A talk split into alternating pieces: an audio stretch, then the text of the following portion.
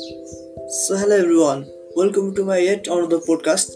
And my topic for the today podcast is about online classes during quarantine.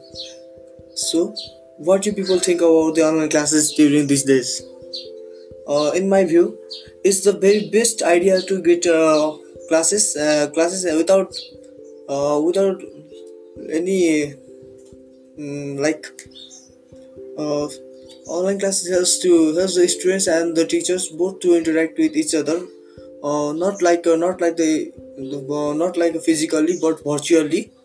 And i think online classes is going to be the one of the most leading co- leading uh, leading education institution in the coming days because most of the people are not able to go to the institution like colleges universities schools to get the to get their uh, knowledge what they prefer to like we can get the the things or knowledge that we wanted to gain from online classes. And the cost of online classes is also less in comparison to the those universities colleges also.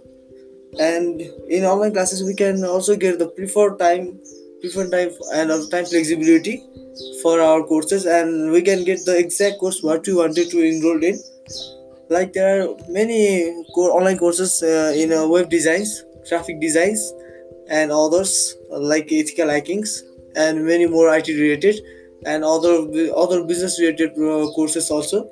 So that uh, people can get the proper knowledge about it and they can focus on what they are actually wanted to do in future or in their career.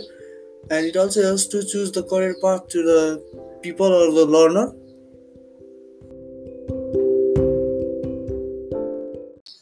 so yes for this podcast this much only.